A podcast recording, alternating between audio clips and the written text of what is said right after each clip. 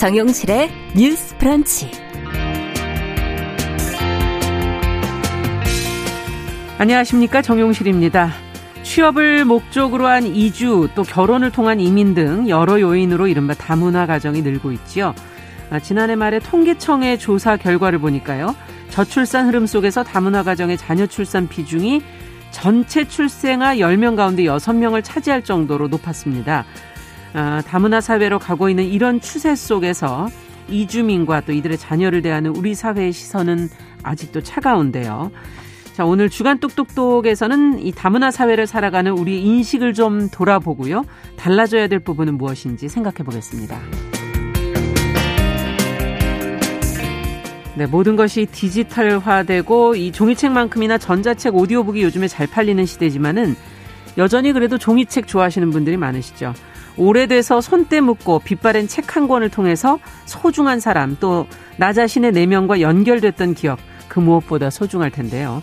이런 책을 수선하는 직업이 있다고 합니다. 어떤 사람들이 책을 어떻게 수선하러 온다는 것인지 책을 수선하는 사람은 어떤 마음으로 또 어떤 작업을 하고 있는지 궁금해지는데요. 자, 오늘 초대석에서 직업적인 기록을 책으로 펴낸 책 수선가 한 분을 모셔보겠습니다. 자, 1월 28일 금요일 정용실의 뉴스 브런치 문을 엽니다.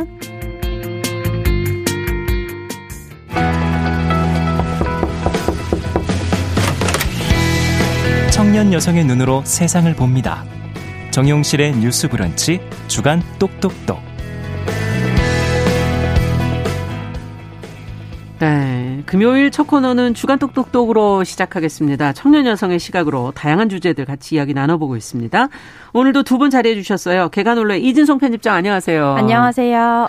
그리고 청소년 페미니스트 네트워크 BT의 양재 활동가 안녕하세요. 네, 안녕하세요. 자, 앞서 말씀드린 것처럼 다문화 사회라는 것에 대해서 오늘 좀 얘기를 해볼 텐데 언제부터 이렇게 다문화 사회 얘기가 나오긴 했어요. 음. 시기가 정확하게 언제부터였을까?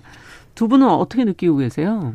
어, 일단은 제가 한 10년 전쯤에 음. 동화 쓰는 거를 배우러 어떤 문화센터에 다닌 적이 있는데요. 네. 그때 동화 쓰는 걸 가르쳐 준 선생님께서 저희한테 여러분이 쓰는 동화를 읽을 어린이들을 더 이상 우리가 생각하는 것처럼 한국인만으로 생각하면 안 된다. 음. 지금 이미 많은 지역에서 다문화 가정의 어린이들이 있고, 아. 어, 여러 가지 이런 문화의 차별점이나 아니면은 언어의 차이가 있고 음. 또 그렇기 때문에 동화나 이런 콘텐츠 안에서의 인종차별적인 내용이나 이런 것들에 대해서도 여러분이 항상 생각을 하고 있어야 된다라는 말을 어, 벌써 그때 10년 10, 전에 10년도 더 전쯤에 하셨었어요. 어. 그래서 그때 그 이야기를 들으면서 아 나도 어린이라던가 아니면은 음. 뭔가를 생각할 때 항상 한국인 그렇죠. 네, 이렇게 우리가 외향적으로 봤을 때 구별이 잘 안 되는 동아시아인만 음. 생각했구나라는 거를 그때 이제 깨달았고 2020년 기준으로 우리나라에서 음. 태어난 출생아 이제 100명당 6명은 소위 말하는 다문화 가정의 아동이라는 통계가 이게 있습니다. 상당히 놀라운 수치 아닙니까? 그렇죠. 반이 넘잖아요. 네, 네. 이제 그리고 올해 기준 초, 국내 초중 고교 아, 반이 아니군요. 네. 6%. 6%. 네. 초중 고교 음. 16만 명에 달하는 다문화 학생들이 재학 중인데 이게 또 전체 학생 중에 3%에 해당을 해요. 지금. 네, 그래서 100명 3명 중 3명이면 결코 작은 비율이 아니거든요. 맞습니다. 네네. 그렇기 때문에 이런 것들을 확인할 때마다 어, 굉장히 가까이 와 있고 이게 현실이다라는 아, 거를 많이 깨닫습니다. 네. 태어난 아이는 6%, 학교에 다니는 아이들은 3%. 그러면 이 숫자가 계속 지금 증가한다는 얘기인 것도 같고 어떻게 보세요, 양지 활동가께서는?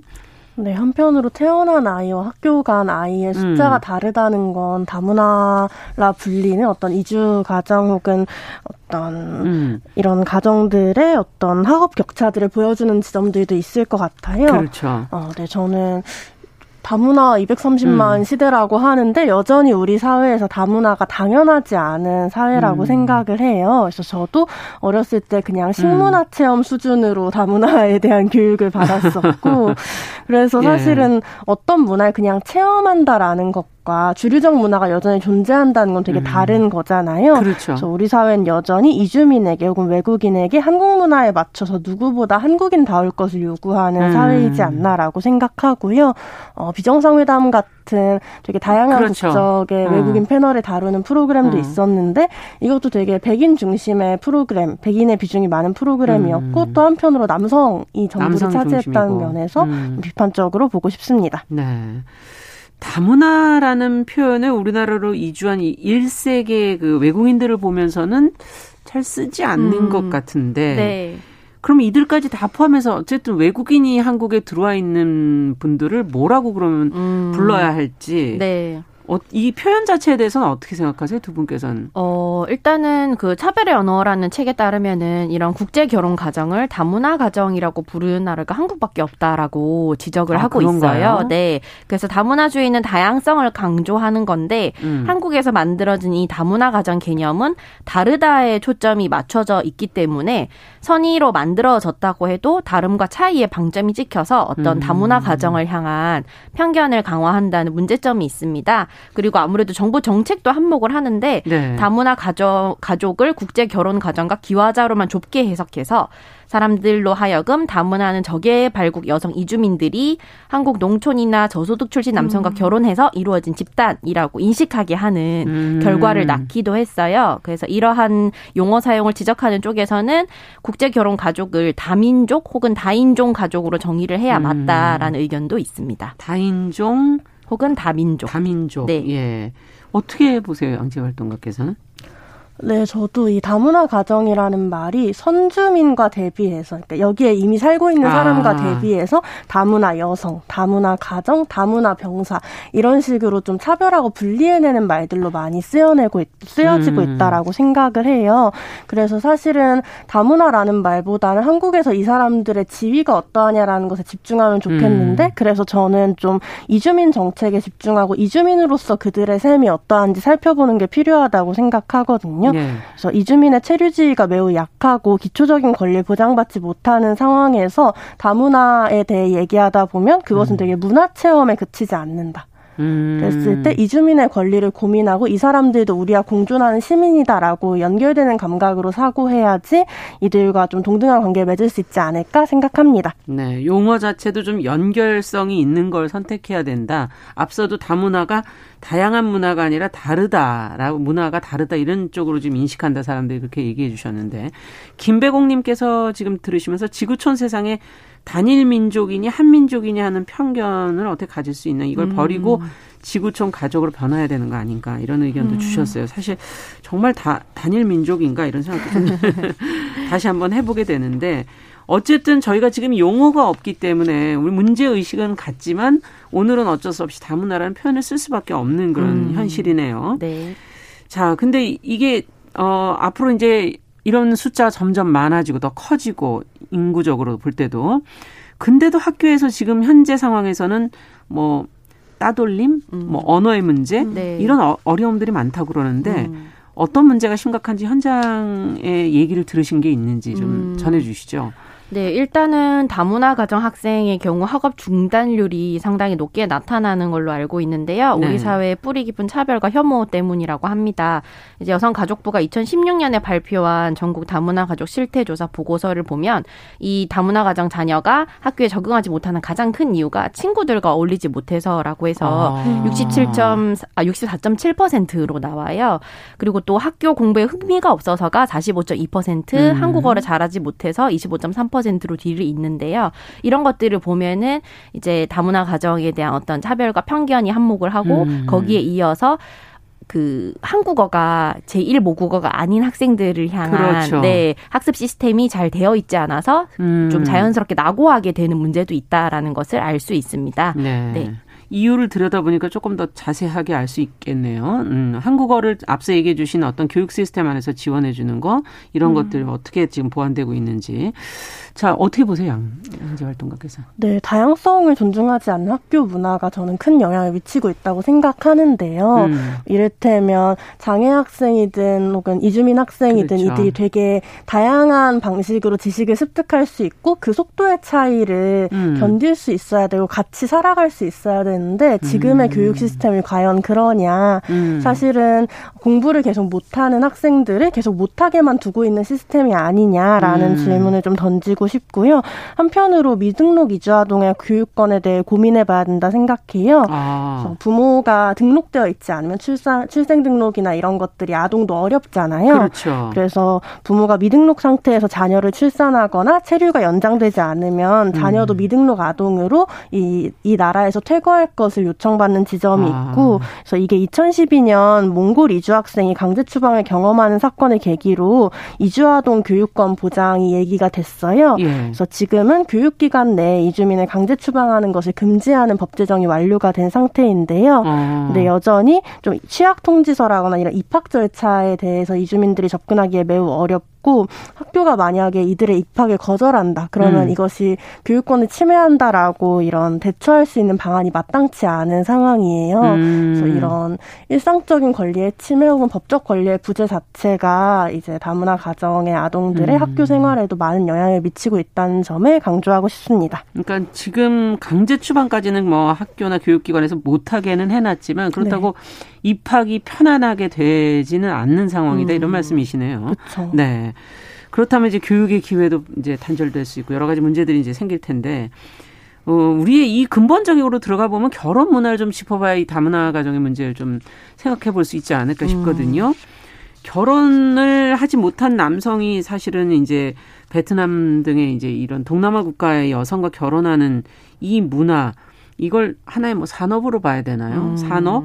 음. 어, 이 문제에 대해서 지금 좀 근본적으로 생각해 봐야 될 부분이 음. 있는 것 같은데 어떻게 보십니까? 네, 이제 소위 매매혼이라고 하는 결혼을 권장하는 농촌의 결혼 지원 정책이 사실 오랫동안 꾸준히 비판의 대상이 되어 왔는데요. 네. 국제 결혼 지원이나 농촌 총각 장가 보내기 등등 이름만 다르지 내용은 하나같이 남성의 결혼 비용을 지원한다고 합니다. 근데 음. 이런 게 명목이 항공료와 숙식 비용인데 이제 계급 사회나 가부장적 사회에 존재하던 집참금처럼 음. 결혼과 돈을 결부시킨 것이라 이라는 비판이 나와서 굉장히 많은 문제가 되고 있는데요. 결혼 이주 여성들 또한 이런 이미지로 낙인 찍히는 것에 대한 괴로움을 호소하기도 합니다. 어. 그래서 다니다 보면은 뭐 도망 안 가는 어디 나라 신부 제사 잘 지내고 부모 봉양 잘하는 어디 나라 여자 이런 식의 현수막이 버젓이 걸려 있는 것도 볼수 있거든요. 어. 네, 그래서 여성을 이런 농촌의 출산 도구쯤으로 여기는 네. 성상포마이기도 하고 이 여성들을 정말 집안에서 아내나 그 엄마의 역할만을 하는 도구로 보는 그런 사고가 굉장히 아. 심각하다는 걸 알 수 있고 내국인 여성을 대체하는 방식으로 다른 그렇죠. 나라 여성을 예, 지목한 네. 것이 굉장히 인종차별이라고 음. 볼수 있습니다. 그래서 이주 여성이 피해자인 가정폭력이나 가정 내 범죄 또한 이제 꾸준히 문제가 그렇죠. 되고 있는 현황이고요. 네, 이런 문제가 있으니까 내국인 여성도 아, 결혼을 아닌가 이런 생각도 들기도 하고. 네네. 양재 활동가께서는 어떻게 보세요? 네, 저도 네. 저출산 해결 수단으로 국제 결혼이 네. 쓰이는 게 매우 유감스럽고요. 음. 그래서 한국 사회는 실제로 여성의 결혼 기피 비율은 높아지고 음. 그만큼 한국 남성의 국제 결혼 비율이 끊임없이 증가하고 있는 나라이기도 합니다. 음. 그랬을 때 사실 국제 결혼의 경우에 본국의 지위가 결혼 관계에 영향을 막대하게 아, 그렇죠. 미치고 사실 본국에서 빈곤을 경험했기 때문에 국제 결혼에 응할 수밖에 없었던 사람들도 저는 분명히 있을 음. 거라 생각해요. 그랬을 때 이 특수한 위계를 가정폭력에서 어떻게 다룰 것이냐를 아. 고민해 나가야 한다라고 생각하고요. 한편으로 범죄자 순정과 처벌을 낮게 받으려고 급조해서 국제 결혼을 한 사례가 있었는데 아. 이런 게 되게 결혼이나 출산이 우리 사회에서 어떻게 여겨지고 그런 정상적인 가족 중심적인 사회를 이뤄야 된다라는 편견이 얼마나 깊게 자리 잡고 있는지에 대해서 예. 좀 많이 고민하게 하는 것 같고요. 근데 결국에는 이 문제 생각하다 보면 이 어떠한 이주민이 우리나라에 음. 이주하려고 했을 때 결혼을 하는 게 그나마 가능한 방법인 경우가 많은 이주해서 정착하기에는 네, 이주해서 정착할 때 결혼한 여성들은 지위를 얻는 게 비교적 용이하고 그렇지 아. 않은 방식의 체류 자격에 대한 고민이 없는 지점들도 분명히 존재한다고 생각합니다. 음. 그래서 이런 지점에서 좀 이주민을 받아들이는 정책 전반이 변화할 필요성이 있을 것 같고요. 음. 또 마지막으로 이런 결혼 이주 여성의 인권 보호와 가정 폭력으로부터의 보호가 너무도 절실한데 네. 뭐 최근에 여성가족부에서 결혼 이주 여성의 체류 자격 조건을 좀 완화하고 가정 폭력 가해자의 국제 결혼을 금지하는 것 같은 대안들이 나왔는데 음. 이게 조금 더 현장에서 잘 적용될 수 있으면 좋겠다는 생각이 듭니다. 네, 우리 체류 조건이 아무래도 결혼을 할 때 안정적으로 되는 그 부분도 근본적인 문제다. 지금 듣고 계시는 노홍성님께서 다문화 가정인데 본인의 경우는 매매혼이 아니라고 지금 어, 적어주시면서 어, 잘 지내고 있다고 음, 지금 네네 음, 그런 당연히 그런 많죠. 예, 네네. 저희가 말씀드리는 거는 어, 처음 시작에 그렇게 되었던 부분이 있다라는 네, 그리고 이제 정부 문제죠. 지원 정책에 그런 문제가 있다 이런 네, 말씀 그런 지적이라는 걸 좀 어, 알아주십사 하는 말씀을 전하고요. 근데 이렇게 그 다문화 가정들이나 이런 어, 곳이 좀 지역이 좀 정해져 있지 않습니까? 음. 주거지라 그럴까요?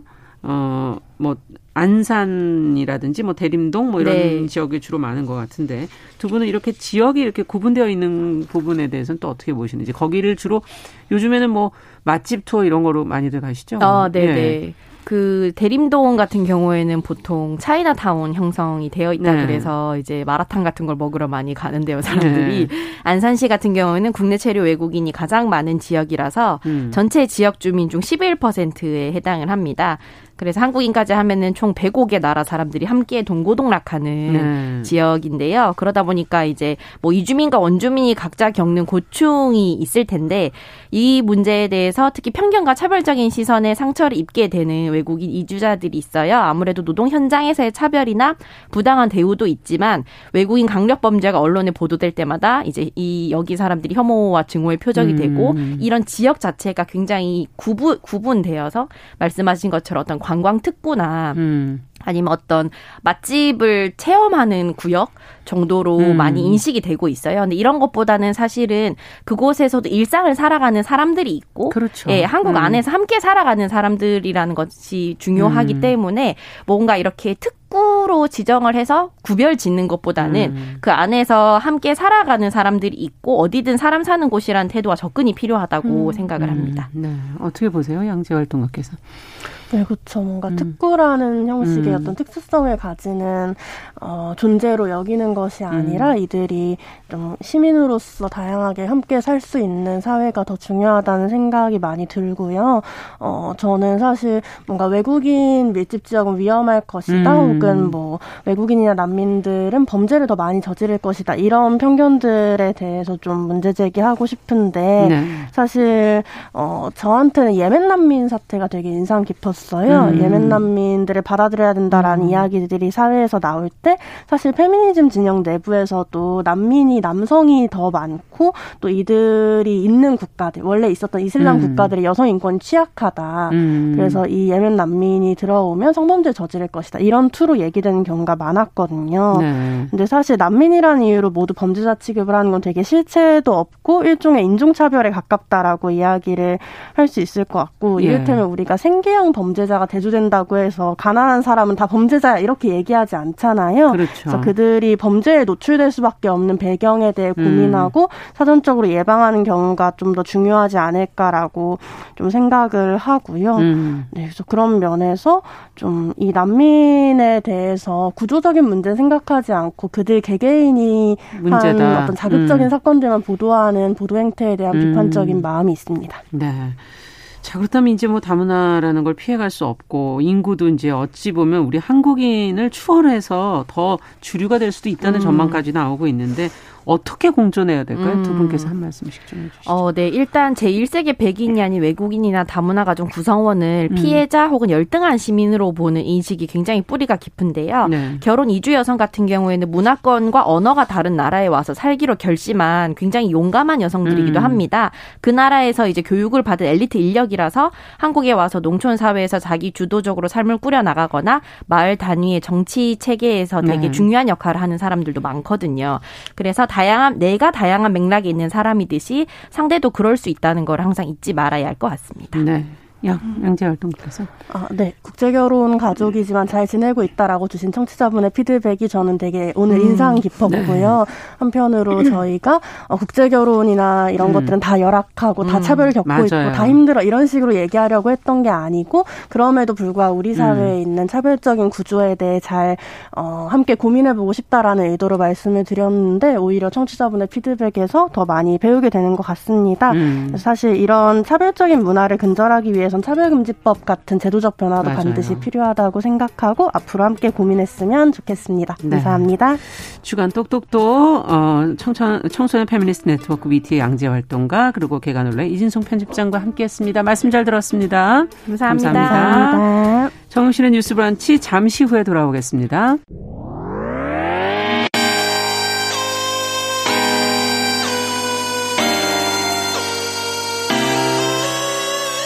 어떤 사람들은 삼루에서 태어났으면서 자신이 삼루타를 친 것처럼 생각하며 살아간다라는 음. 말이 있어요. 3분 즉석칼에 만들듯이 법안을 뚝딱뚝딱 잘 만들어내시는 분들이 왜 여기에 대해서는 음. 이렇게 직무유기를 하고 있을까 그런 문제가 들고 따끔하게 예. 여성 팬티에 달려있는 정체불명, 의미불명의 리본에 대해서 생각을 하게 됩니다. 도대체 이 아이는 왜 있는가? 경쾌하게 정말 그런가요? 외신도 당황한 거죠. 이 사건을 보고 예. 도대체 한국에서 무슨 일이 벌어지고 있는 거냐? 음. 이거 한국의 성보수주의 때문 아니냐? 할 말은 하면서 같이 고민해보는 고민해 보겠습니다. 세상을 보는 따뜻한 시선 정용실의 뉴스 브런치. 네, 정용실의 뉴스 브런치 듣고 계신 지금 시각 11시 31분입니다. 자, 금요일에는 다양한 분야에 활동하는 여성들 만나보고 있습니다. 어, 매정을 갖고 잘, 애정을 갖고 저희가 잘 사용하던 물건들, 또 혹은 오래된 물건들 망가지게 되면 어떡하세요? 자연스럽게 좀 고쳐서 계속 쓸 방법 없나 뭐 이런 생각하게 되죠. 책도 고쳐 읽을 수 있다는 사실을 저도 오늘 처음 알았습니다. 어, 책 수선가라는 직업이 엄연히 존재하고 있는데요. 책을 수선하는 과정, 또 여기에 담기는 마음을 글로 써낸 책 수선가 한 분 오늘 자리에 모셨습니다. 재영 책수선의 재영 대표님 어서 오십시오. 안녕하세요. 마이크를 조금만 더 가까이 아, 네. 써주시겠어요? 예. 자, 뭐 아마 질문 많이 들으실 것 같은데 책 수선가라는 직업이 있어요. 이 말 많이 듣죠. 네, 많이 들어요. 뭐라고 설명해 주세요. 어, 네, 사실 그렇게 흔하게 저희가 일상에서 들어온 직업은 아니긴 하지만 음. 전 세계적으로 봤을 때는 분명히 많은 어, 어떤 시설이나 그 연구실에서 존재하고 있는 직업이고 아. 네, 한국에서는 조금 희소하긴 하지만 네. 오랫동안 이어져온 직업입니다. 오랫동안? 네. 그러면 저희가 왜 접하지 못했을까 이런 생각이 드는 아. 거는 대중들과 만나기보다는 어디 뭐 도서관의 네. 책뭐 이런 책들을 주로 네 아무래도 손봐 오신 건가요? 좀 더 개인의 어떤 음. 수선 작업이라기보다는 어떤 좀 더 가치가 좀 높은 뭐 희귀서적이라던가 아. 니면 도서관이라던가 박물관 네. 이런 쪽에 아무래도 있다 보니까 대중하고 접할 기회가 적었던 것 같아요. 그러네요. 박물관 정말 네. 희귀서적들 이런 것이 전시돼 있는 공간 그 다 복원된 네. 책들이 아니었을까 하는 게 새삼스레 생각이 드는데 외국에서는 어떻습니까? 이런 게 대중들하고 많이 음. 만나고 있는 직업인가요? 아무래도 외국에서도 네. 어, 물론 그 수가 조금 더 많기는 하지만 음. 기본적으로 어떤 사설 기관이나 학교 내 도서관 내에 이제 지류 보존실이 따로 있어서 음. 거기서 이제 이루어지는 경우가 대부분이고요. 음. 개인적으로 운영하시는 분들도 한국보다는 아무래도 조금 더 많은 많고. 편이에요. 네. 네. 어떻게 알고 시작하시게 되셨어요, 재영 대표께서는? 저 같은 경우도 처음부터 이 일을 어, 시작하려고 뭐 공부를 하거나 그랬던 음. 건 아니고요. 어, 원래 이제 대학교, 한국에서 대학교는 파인아트랑 그래픽 디자인을 했었는데, 아. 네, 대학원을 미국에서 대학원을 가게 되면서, 예. 거기서 이제 세부 전공을 book art랑 paper making을 하게 됐어요. 아. 근데 그 분야가 제가 처음 들어보네요, 저도 네, 이걸. book art와 paper making이라고 paper making. 종이 만드는 예. 일을 하는 건데요. 예. 저도 생소했던 분야다 보니까 음. 제 저한테 뭐라고 해야 될까 좀 기본적인 지식이나 음. 손기술이 부족한 상태였어요. 그렇죠. 처음으로 시작하시려면 네. 그 당시에 이제 그런 고민을 좀 아. 상담을 했더니 이제 지도 교수님이 그런 분야의 가장 기본적인 기술을 가장 빠른 단시간 내에 아. 효율적으로 배울 수 있는 일이 책 수선하는 일을 배워보는 거라고 하셔가지고 네. 저를 이제 취직을 시켜주셨어요. 네, 시켜주셨죠. 그 학교 내에 책 그 지류 보존실 연구실이 따로 있었어요. 아. 그래서 거기에 이제 취직을 해서 일을 배우게 된 건데요. 음. 처음에는 금방 이제 기본적인 것만 배우고 그만둬야지. 그쵸, 그쵸. 그런 생각이었죠. 네. 근데 하다 보니까 너무 재밌어서 계속 하게 됐어요. 아, 네. 그래서 처음에는 그냥 기본을 배우러 들어가셨다 네. 그냥 눌러 앉으신 네. 격인데 어떤 점이 그렇게 어, 너무 재밌어. 이거 계속 해야겠어라는 음. 생각의 지점은 어, 떤 겁니까? 저는 사실 책이 망가진다는 게 예. 저희가 일상에서 그렇게 흔하게 접할 수 있는 모습은 아니었던 것 같거든요. 그동안에는 네, 뭐 네. 망가져봤자 그냥 종이가 좀 찢어지는 누렇게 정도? 되거나. 네. 어. 근데 그 연구실에서 만난 망가진 책들은 형태도 정말 너무나 다양하고 파손된 모습도 너무나 다양하고 어. 거기서 약간 어 생소한 재미 아, 처음에 못 보던 느꼈죠. 걸 일단 네, 만난 그렇죠. 거니까요. 네. 어. 그리고 그 망가진 책들이 가진 그렇게 될 수밖에 없었던 이유라던가 어. 각 책이 가진 어떤 사연이라던가 예. 그런 것들을 좀 많이 어, 보면서 음. 아 이게 일 재밌구나 이거 음. 뭔가 계속 해보고 싶다 음. 그런 생각을 많이 했어요. 그 책들 이제 새로운 모습으로 다시 원형으로 네. 만들어 그렇죠. 보고 싶다 이런 생각을 하신 거군요. 어, 네, 저는 수선 일을 하고 있기는 하지만 사실은 어. 수선 후의 모습보다는 망가진 수선 전의 모습에 더 매력을 많이 느끼는 아. 사람이라서 그걸 보고 그렇군요. 싶어서 일을 하는 사람이라. 얘가 왜 망가졌을까? 네, 어떤 사연이 있는 걸까? 네. 어떤 이유로? 네, 맞아요. 그 이야기, 그 책이 네. 망가지고 오래되고 훼손된 그 스토리에 관심이 있으신 네, 거군요. 스토리와 그 망가진 음, 외형의 모습. 외형에. 네. 야, 참 신기하네요. 사람이 관심을 가지고 애정을 가지는 대목이 이렇게 다를 수 있구나 이런 생각도 드는데 원인은 뭔지 좀 들여다보고 싶네요, 저도. 아, 네. 네. 뭡니까, 주로? 어, 보통 그 책이 망가진 모습을 보면 네. 그 책을 보는 책 주인의 습관이라던가 음. 혹은 어릴 때 이 사람이 이 책을 어떻게 보고 놀았는지 뭐 이런 거라던가 아. 혹은 또 그런 게뭐 손을 타지 않았더라도 음. 뭐 변색이 된다거나 그렇죠. 산화가 되잖아요. 네. 근데 그런 그 파손의 형태들이 실은 생각해 보면 단순히 하루 아침에 이루어질 수 있는 아, 일들이 그렇죠. 아니거든요. 긴 세월이 굉장히 절대적으로 긴 시간 음. 동안 어딘가 자외선에 노출이 돼야 되고 음. 어떤 습기에 노출이 돼야 그렇죠. 되는 건데 그 시간의 축적의 증거물인 거잖아요. 맞아요. 그게 저는 좀 경이롭다고 생각을 많이 해요. 아. 그래서 한 순간에 이뤄낼 수 없는 어떤 변화. 어. 의 모습을 담고 있는 거니까 고스란히 시간을 사실 담고 있다고 그쵸? 볼 수도 네. 있네요. 그게 너무 아름답다고 저는 생각을 어. 많이 해서 그래서 자꾸 봐요. 사실 뭐 영화나 이런 데서도 간혹 이렇게 빛바랜 음, 네. 그런 책들 네. 막 어떨 때 좀 부서지기도 네. 하는 그런 책의 모습들을 이렇게 보게 되기도 하는데 야 이런 게 정말 다 수선이 가능한 겁니까? 그래서 그런 어. 책들이 뭐 책의 상태에 따라서 음. 불가능한 경우도 당연히 있고요. 그리고 뭐 아. 뭐 완전히 노랗게 변색된 거를 새하얗게 뭐 아예 새종이처럼 다시 바꾼다든지 그런 거는 불가능하죠 물리적으로. 음. 그렇지만 기본적으로는 어떤 방식으로든 그좀더 나은 상태로 만든다거나 아. 혹은 앞으로 좀 더 잘 보존될 수 있게 도와줄 수 있는 방법은 분명히 있어요. 그래서 어. 그런 방향으로 보통 제안을 많이 드립니다. 아 그렇군요. 네. 메모들을 책에는 사실 많이 하잖아요. 네, 글씨를 그렇죠. 쓴다든지. 네. 근데 그런 것 중에 뭐 아이들이 또 왜 낙서를 해놓기도 하고 책에. 네. 근데 내가 내가 너무 소중하게 생각하는 책인데 아이를 키우다 보면 거기다가 낙서하기도 네. 하고. 그럴 땐 이건 복원이 가능한 건가요? 어, 그것도 어떻게 보면 이제 종이의 상태랑 혹은 그 쓰여진 잉크의 음. 종류나 이런 거에 따라서 뭐 완벽하게 복원이 가능한 경우도 있고 혹은 아. 완벽하진 않지만 조금 가능한 경우도 있고 아예 아. 불가능한 경우도 있긴 하거든요. 예.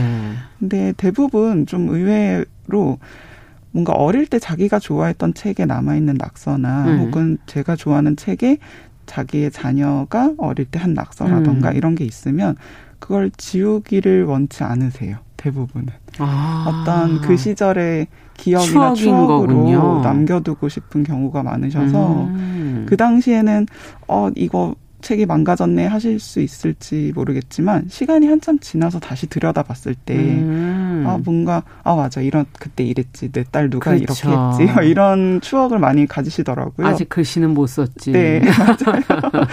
그래서 네. 대부분은 그대로 두기를 원하시고 저도 한 번쯤은 그렇게 제안을 먼저 드려요. 아, 너무 성급하게 깨끗하게 만드는 네. 것보다는 음. 네. 그러면 책 이 종이로 된 것들을 복원하는 거는 그 복원한다면 오래돼서 해지고 부식된 그 어떤 역사의 기록을 그 안에서 찾아낼 수 있다든가 뭐 범죄 단서라든 뭐 좀 드라마틱하게 그런 것도 있습니까? 어, 그런 의뢰들이 들어오는 경우도 있습니까? 아직까지는 음. 그런 경우는 없었던 것 같고요. 음.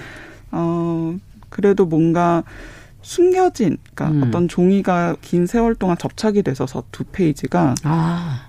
이게 완전히 붙어버려서 그 안에 내용이 뭔지 모르는 상황이었는데 아. 이제 제가 그거를 복원을 하면서 그 안에 드러난 글이 이제 편집 글이 드러난다든지 아. 그런 경우는 있었어요. 그래서 야. 뭔가 숨겨진 내용을 다시 찾아준다던가 음. 네 그런 일은 있습니다. 그렇군요. 어떤 종류의 어, 책 수선이 가장 힘든? 지금 뭐 웬만한 어. 것들 다 어렵게 느껴지는데 그 중에서 전공하신 분 음. 입장에서는 어떤 게 제일 어려운 건가요? 글쎄요, 어떤 기술자 입장에서 본다면 네. 아무래도 오래된 종이를 다룰 때가 좀 어렵기는 해요. 아. 그게 까다로운 건데요. 왜냐하면은 음. 오래된 종이는 어, 아마 보셨을 테지만 너무 오래된 종이는 조금만 건드려도 부서지기도 맞아, 하고 부서지더라고요. 음, 접히지 않고 아예 부러져 버리고 맞아요. 또 붓질 한 번 해도 이렇게 후두둑 다 떨어져 나가는 네. 경우가 있어요. 그렇게 되면은 어, 복원을 하는 일이 당연히 훨씬 더 까다로울 수밖에 없고 좀 집중하고 섬세할 음. 수밖에 없기 때문에 기술적인 면에선 그런 부분들이 좀 어렵고 음. 어 뭔가 좀 감성적으로 생각을 해보면 그 책이랑 그 책의 주인의 애착이 깊으면 깊을수록 음. 조금 어렵다고 느낄 때가 있어요. 어. 왜냐하면 그만큼 저도 그 책에 담 긴 혹은 그 책을 향한 그 책 주인의 마음에 음. 더 깊이 공감을 해야 되고 더 이해를 해야지 음. 더 나은 책 방, 수선 방향을 제안드릴 그렇죠. 수 있는 그렇죠. 거잖아요. 그래서 그런 부분이 어렵게 느껴질 때도 있어요. 네. 그러니까는 그 애정이 많을수록 어, 더 까다로워질 그쵸. 수 네. 있겠군요. 제가 헤아려야 되는 네. 부분이 많아지니까. 네. 그렇다면은 또 복원해서 어, 굉장히 소중한 자료들일수록 또 까다로운 거 아닙니까? 그렇죠. 아무래도 그런 경우도 많고요. 네. 거의 대부분이 그렇긴 하죠. 아, 네. 복원이라는 표현을 쓰기도 하고 수선 지금 수선이라는 표현을 쓰셨는데 음, 예전에 네. 그런 역사 자료들은 복원한다 저희가 그렇게 표현을 음, 많이 네, 하거든요. 음. 어떤 이 두 가지 작업에 차이가 있나요? 아니면 제가 혼동해서 지금 쓰고 아, 있는 건가요? 실은 제가 하는 일의 가장 정확한 명칭은 책 보존가예요. 그 보존가. 네, 보존가이고 그 보존이 하는 일 안에 복원도 있고 수선도 있는 건데 음. 음 아무래도 이제 복원이라는 말을 좀 더 많이 들어보셨을 거예요. 맞아요. 뭐 문화재 복원이라든가 그렇죠. 네, 이런 일들이 많다 보니까 근데 이거를 음, 사전적인 의미로 딱 놓고 보면 구분이 굉장히 쉬울 수밖에 없 거든요. 음. 복원은 말 그대로 원래의 모습대로 되돌리는 아, 일이고요. 네. 수선 같은 경우는 어, 원래의 모습과 아주 똑같진 않더라도 예. 비슷하거나 음. 혹은 아예 새로운 모습을 찾아서 기능이 정상적으로 작동하게끔 다시 아. 되돌려주는 일이거든요. 네. 그렇다 보면 음, 생각해 보면은 복원보다는 수선이 조금 더 작업 방향이 열려 있다고 해야 될까요? 그러네요. 네, 가능 여러 가지 가능성이 좀 더 많죠. 근데 그 어. 그 기본적으로는 두 가지 일을 전부 다 합니다. 네. 지금 말씀을 들어보니까 처음 얘기해 주신 건 약간 수선에 좀 더 가까운 네, 그렇죠. 예, 복원이라는 건 완전 원래의 모습으로 음, 네. 돌아가는 것이기 때문에 어 대부분의 그러면 의뢰인들은 어떤 걸 원하시나요? 음. 복원과 수선 중에는?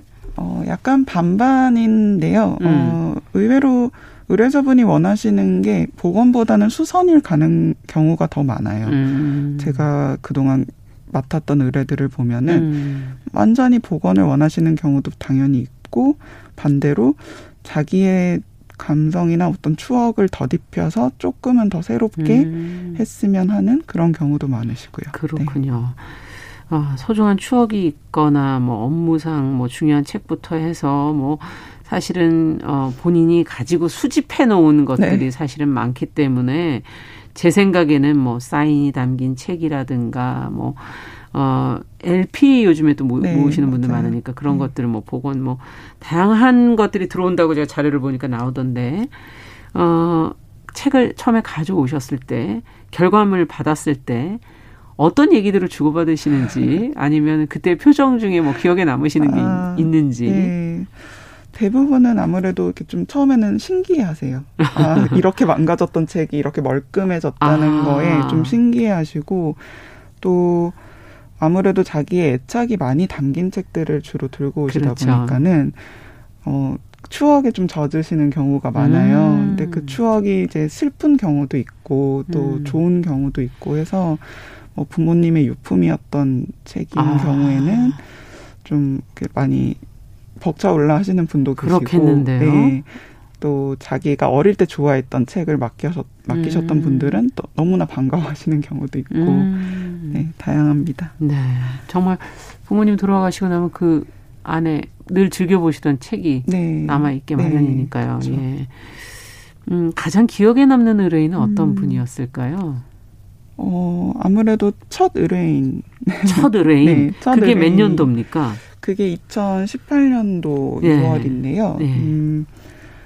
제가 그 전에는 도서관에서 어떤 직원으로 일을 하셨고 일을 했기 때문에 음. 책 수선이 가지는 어떤 일이 준, 다른 사람한테 어떤 감정을 불러 일으킬 수 있는지 잘 음. 몰랐어요, 사실은. 그쵸, 그냥 기술적은 안 보시니까. 예, 일을 하니까. 근데 이 첫 의뢰인이 가져왔던 책이 국어대사전이었는데 요즘은 아. 나오지 않는 엄청 큰 판형의 두꺼운 네, 저희 회사에 있습니다. 네. 아나운서실에는. 표지가 너덜너덜한데. 네, 일본 책도 그랬어요. 어. 이게 어릴 때 책주인분께서 놀거리가 좀 부족해서 맨날 집에서 그 사전을 들춰보면서 예전에는 맞아요 네, 사전들이 집에 많았거든요. 그림들 찾아보고 오. 어. 단어들 찾아보고 하면서 놀았대요. 오. 어. 근데 그게 이제 많이 망가진 상태였고 아직까지도 보관을 해오시다가 수선을 맡기셨고 이제 제가 작업을 끝나고 돌려드렸는데 예.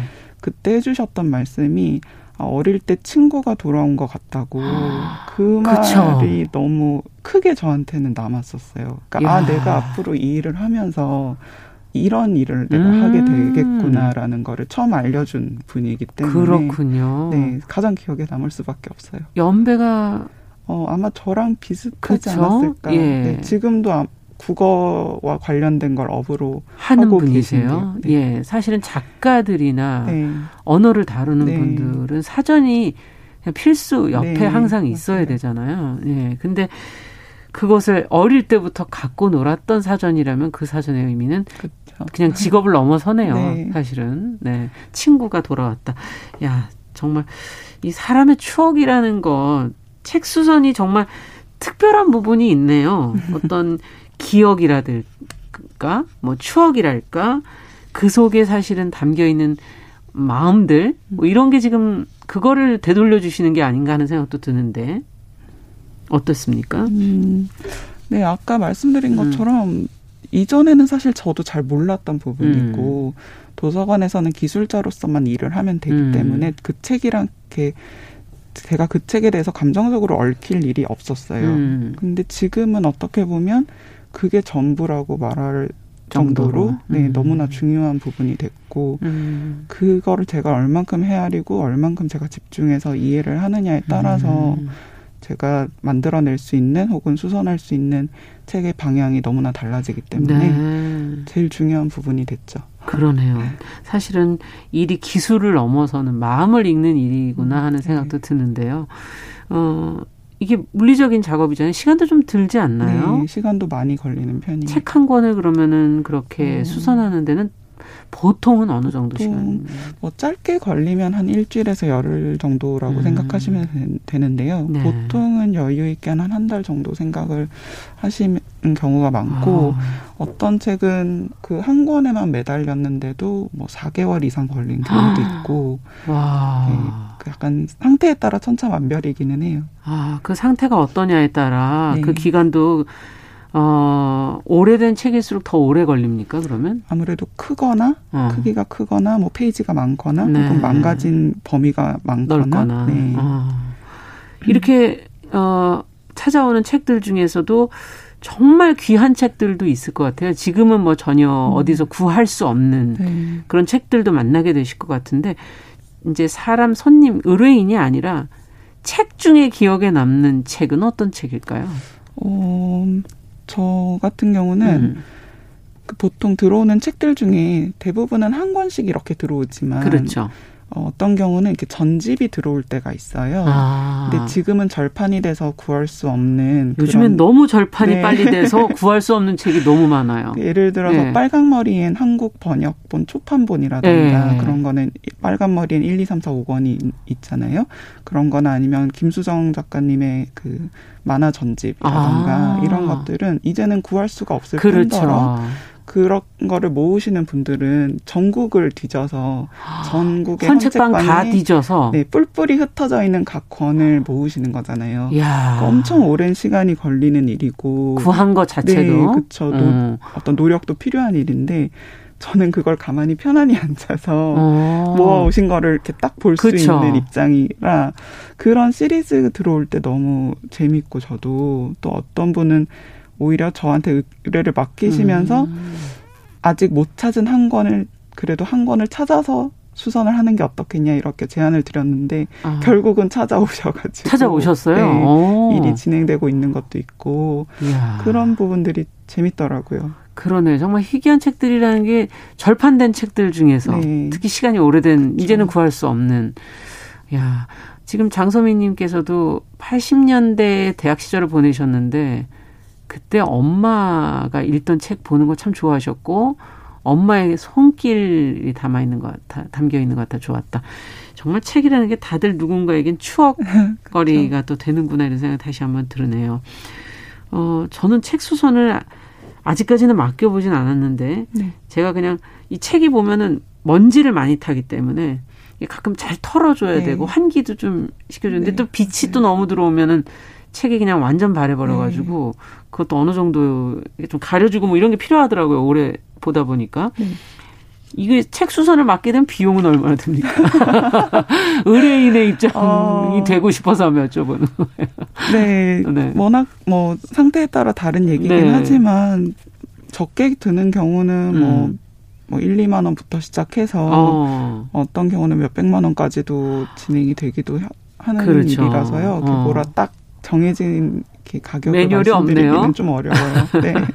그럼 그 상태에 따라서 재료도의 어떤 아. 정도도 다 다르고 음. 어, 어느 정도 퀄리티의 종이를 써야 그러네요. 되는지 접착제를 써야 되는지 음. 다 다르다 보니까 음. 책을 좋아하시나 봐요, 대표님도.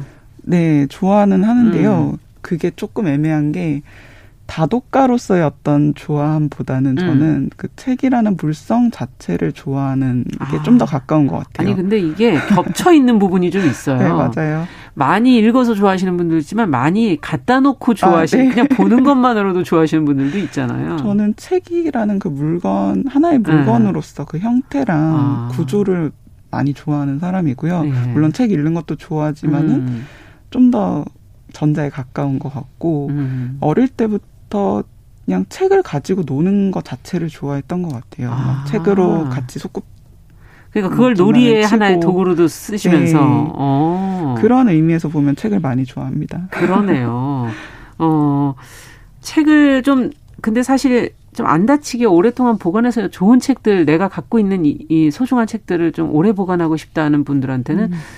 어떻게 또 조언을 해주십니까? 이제 음. 수선해서 가더라도 사실 그것도 필요한 거 아닙니까? 그렇죠. 어, 음. 일반적으로 이제 저희가 가정집에서 음. 어, 보관을 한다고 생각을 하면 사실 가장 손쉽게 책을 망가뜨릴 수 있는 건 자외선이고요. 아. 그렇다 보니까 햇빛을 좀 차단을 시키는 게 중요하고 음. 약간 식물 키우는 거랑 비슷해요. 식물이랑 그 통풍이 굉장히 중요. 한 것 같아요. 아. 통풍이 되면은 당연히 어떤 습도 조절이나 보통은 근데 책은 그냥 어두운 데다 이렇게 네, 보관하시지 않나요? 어두운 데는 괜찮죠. 햇빛이 차단되니까. 근데 통풍이 보통 안 되는 네, 곳에 많이 보관하시는데 통풍이 잘 되어야지 그 안에 먼지나 아. 혹은 곰팡이라던가 벌레라던가 음. 이런 것들이 서식하지 않게 좀 차단을 시킬 수 있어서 음. 통풍이 저는 중요하다고 말씀드리고 싶어요. 그렇군요. 네. 습기는 어떻습니까? 습 도는 예. 당연히 여름 한여름철에 바깥에 내놓는다거나 이러면 음. 책이 상하겠지만 요즘 일반적인 집을 생각하면 예. 생각보다는 괜찮습니다. 습기는 도리어 네. 괜찮고 식물을 다루듯이 잘, 네, 네 통풍 바람을 쐬주는 게 굉장히 네. 중요하군요. 저희가 생각한 거랑 조금 다르네요. 네. 그리고 이제 만약에 아주 아끼는 음. 책이라면 그런 책이 뭐 페이지가 찢어졌다든지 책이 음. 망가지면은 테이프는 붙이지 마시라고 항상 말씀을 드려요. 아. 저희가 보통 많이 쓰는 그 투명 테이프 있잖아요. 네, 급하니까 이제 네, 떨어져 나갈까 봐. 건데 네. 그게 뭐 귀하지 않거나 본인에게 그렇게 소중하지 않은 책에는 음. 크게 상관은 없지만 결국은 그 테이프가 종이를 더 많이 부식시키고 더 빨리 부식시키고 결국은 그 테이프 가장자리를 따라서 종이가 찢어지게 되거든요. 어. 나중에 시간이 지나면 그래서 테이프는 안 붙이시는 게 좋습니다. 네, 네. 저도 붙여봤었는데 붙여보니까 끈끈해서 나중에 네, 책을 다 막 책 전체가 네. 끈끈해지더라고요. 두께도 달라지게 되고. 아 그렇군요.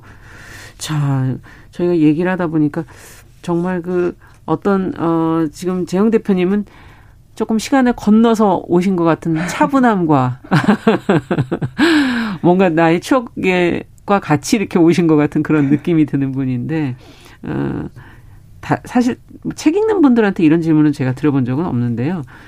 어, 대표님, 재영 대표님에게 책이란 어떤 존재인가요? 어, 어려운 질문이에요. 어, 글쎄요. 책 수성가라는 어떤 기술자 입장에서 보면 저한테 책은 종이의 묶음이에요. 그 음. 이상 이하도 아닌데 어 뭔가 책을 좋아하고 또 파손된 책을 사랑하는 사람 입장에서 얘기를 한다면 책은 음 다양한 모습의 어떤 시간의 흔적들이랑 우리의 애정의 증거가 담겨 있는 물건이라고 생각을 합니다. 그래서 음. 뭔가 책이라는 게 가, 어, 단순히 어떤 그 안에 지식이나 음. 그 내용의 전달을 하기 위한 매체뿐만이 아니라 음. 어떤 누군가 한 사람의 인생이나 혹은 추억에 그렇죠. 오랫동안 담겨 있을 수 있는 어떤 그릇이기도 하고 네. 그게 또 다른 사람에게 전달될 수 있도록 음. 해주는 그런 물건이라고 생각을 해요. 네. 지금 뭐 어느 책 수성가의 기록이라는 책 속에도 할머니 일기장 얘기도 나오는데 네. 인생이 담겨 있는 기록이다라는 말씀 새겨 들으면서 금요 초대석 오늘 이제 마무리해야 되겠습니다. 네. 어, 망가진 책 사람들의 추억이 담긴 책을 고쳐주는 아, 재영 책 수선의 재영 대표님 만나봤습니다. 감사합니다. 감사합니다. 정우실의 뉴스 브런치 여기서 인사드리겠습니다. 설 연휴에도 찾아뵙겠습니다. 감사합니다.